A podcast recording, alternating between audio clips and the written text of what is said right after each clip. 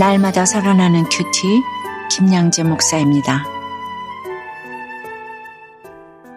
오늘 큐티인 말씀은 요한복음 6장 16절에서 29절까지입니다. 하나님 아버지, 썩을 양식이 아닌 영의 양식을 먹을 수 있도록 말씀해 주시옵소서 듣겠습니다. 영의 양식을 먹으려면 첫째, 두려워하지 말고 주님을 영접해야 합니다. 오늘 16절과 17절에 저물매 제자들이 바다에 내려가서 배를 타고 바다를 건너 가버나움으로 가는데 이미 어두웠고 예수는 아직 그들에게 오시지 아니하셨더니라고 해요. 예수님이 제자들을 배에 태워 보내신 것은 그들을 쉬게 하시고 열광의 자리에 머물지 않게 하시려는 예수님의 의도예요. 이미 어두워졌고 예수님이 아직 그들에게 오시지 않은 것도 우연이 아니죠. 아무리 기적을 보아도 예수님이 내 안에 계시지 않으면 두려울 수밖에 없습니다. 18절에 큰 바람이 불어 파도가 일어나더라고 합니다. 어둡고 예수님도 안 계시는데 큰 바람이 불어 파도까지 일어납니다. 그야말로 엎친 데 덮친 격이죠. 그런데 이 일 역시 제자들의 양육을 위해서는 반드시 있어야 할 일입니다. 19절에 제자들이 노를 저어 10여리쯤 가다가 예수께서 바다 위로 걸어 배에 가까이 오심을 보고 두려워하거늘이라고 해요. 이런 상황에서 제자들이 할 수 있는 일이라곤 최선을 다해 노를 저어 십여 리 가는 게 고작입니다. 그런데 예수님이 바다 위로 걸어오시는 것을 보면서 두려워하네요. 오병이어의 기적을 일으키신 예수님이 바다 위를 걷는 것쯤은 당연한 일인데 그들은 예수님을 유령쯤으로 생각했기에 두려워한 것입니다. 그때 주님이 제자들에게 뭐라고 하시나요? 20절에 보니 내니 두려워하지 말라고 하십니다. 기적의 현장에서는 예수님을 알아보지 못했는데 두려움의 한가운데 있으니 주님의 말씀이 들립니다. 그래서 21절에 이에 기뻐서 배로 영접하니 배는 곧 그들이 가려던 땅에 이르렀더라고 하네요. 제자들이 가려던 땅이 당장은 대단한 사명감으로 가려는 곳은 아니었겠지만 그래도 주님은 그들로 가게 하심으로 양육을 이어 가십니다. 여러분은 어떠세요? 주님의 기적을 보고도 두려워하는 일은 무엇입니까? 그 가운데서 내니 두려워하지 말라 하시는 주님의 말씀이 들리십니까? 영의 양식을 먹으려면 둘째, 영생의 양식을 주시는 주님을 만나야 합니다. 22절에 이튿날 바다 건너편에 서 있던 무리가 배 한 척 외에 다른 배가 거기 없는 것과 또 어제 예수께서 제자들과 함께 그 배에 오르지 아니하시고 제자들만 가는 것을 보았더니라고 해요. 예수님이 보이신 오병이어의 기적에 열광하던 무리는 예수님을 열심히 찾아다닙니다. 24절에 보니 그들은 예수님을 도무지 찾을 수 없자 배를 타고 가버나움으로 건너와서까지 예수님을 보고자 합니다. 우리도 그래요. 기적을 바라며 열심히 수고하고 새벽기도 특별기도까지 드리며 예수님을 찾곤 하죠. 물론 그런 기도의 자리가 나쁘다는 것은 아닙니다. 그런데 입시가 끝나면 새벽기도 참석하는 사람들이 줄어들고 자신이 원하는 응답을 받으면 예배와 소그룹 모임에 참여하는 간절함이 시들해지는 것을 참 많이 봐왔습니다.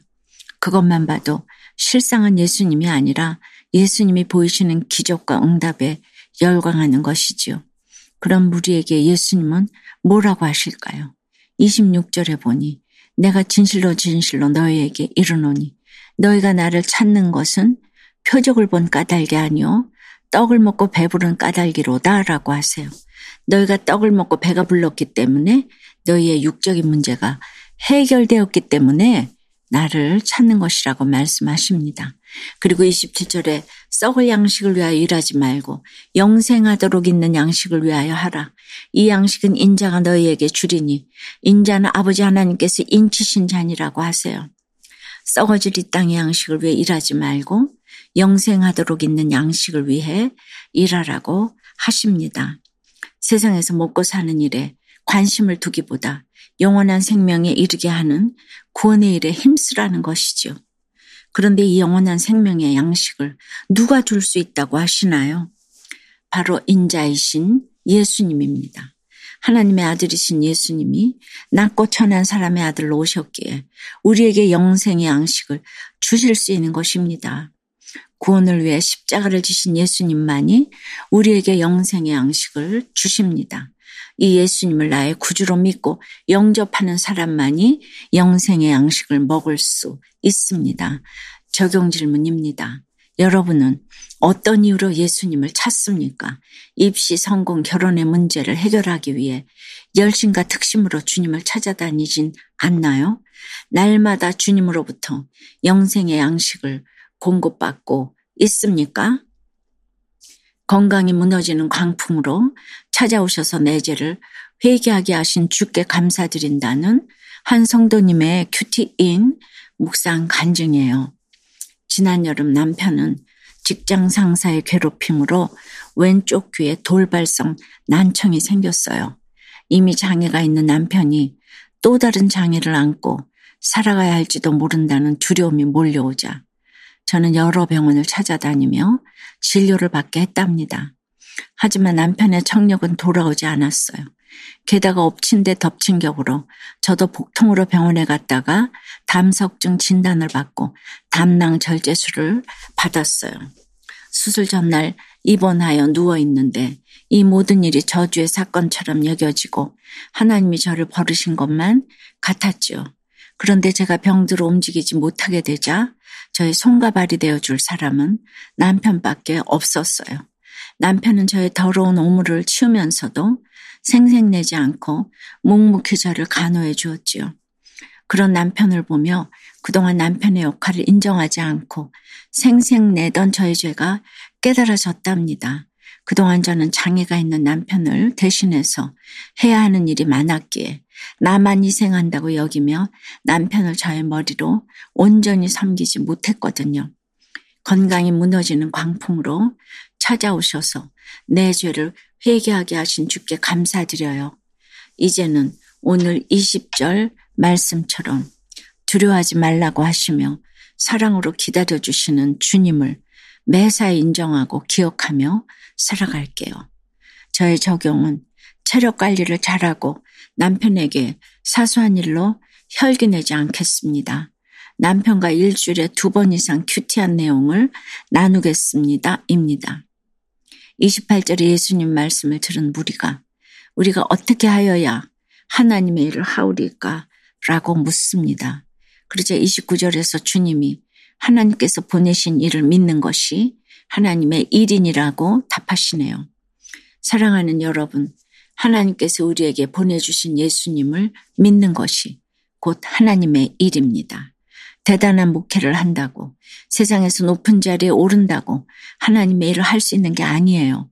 입시에 떨어져도 사업에 실패해도 그 일로 하나님이 나를 위해 보내주신 예수님을 믿는 것이 바로 하나님의 일이에요. 그것이 하나님이 나를 챙겨주시는 가장 위대한 일입니다. 오늘 하루 우리 삶의 어떤 순간에도 예수님을 믿으며 또 그 믿음을 믿지 않는 사람들에게 보이며 묵묵히 하나님의 일을 해나가시기를 주님의 이름으로 축원합니다. 기도 드립니다. 주님, 대단한 오병이어의 현장에 있었음에도 갑작스레 광풍 같은 사건을 마주할 때마다 늘 두려움이 앞서는 저입니다. 그 상황을 벗어나려고 아무리 애를 써도 상황이 나아지는 것 같지 않아 낙심될 때가 너무도 많습니다. 그런데 오늘 그 정도의 환경이 되어야 예수님을 내 배에 모시고 영접하게 된다는 것을 알았습니다.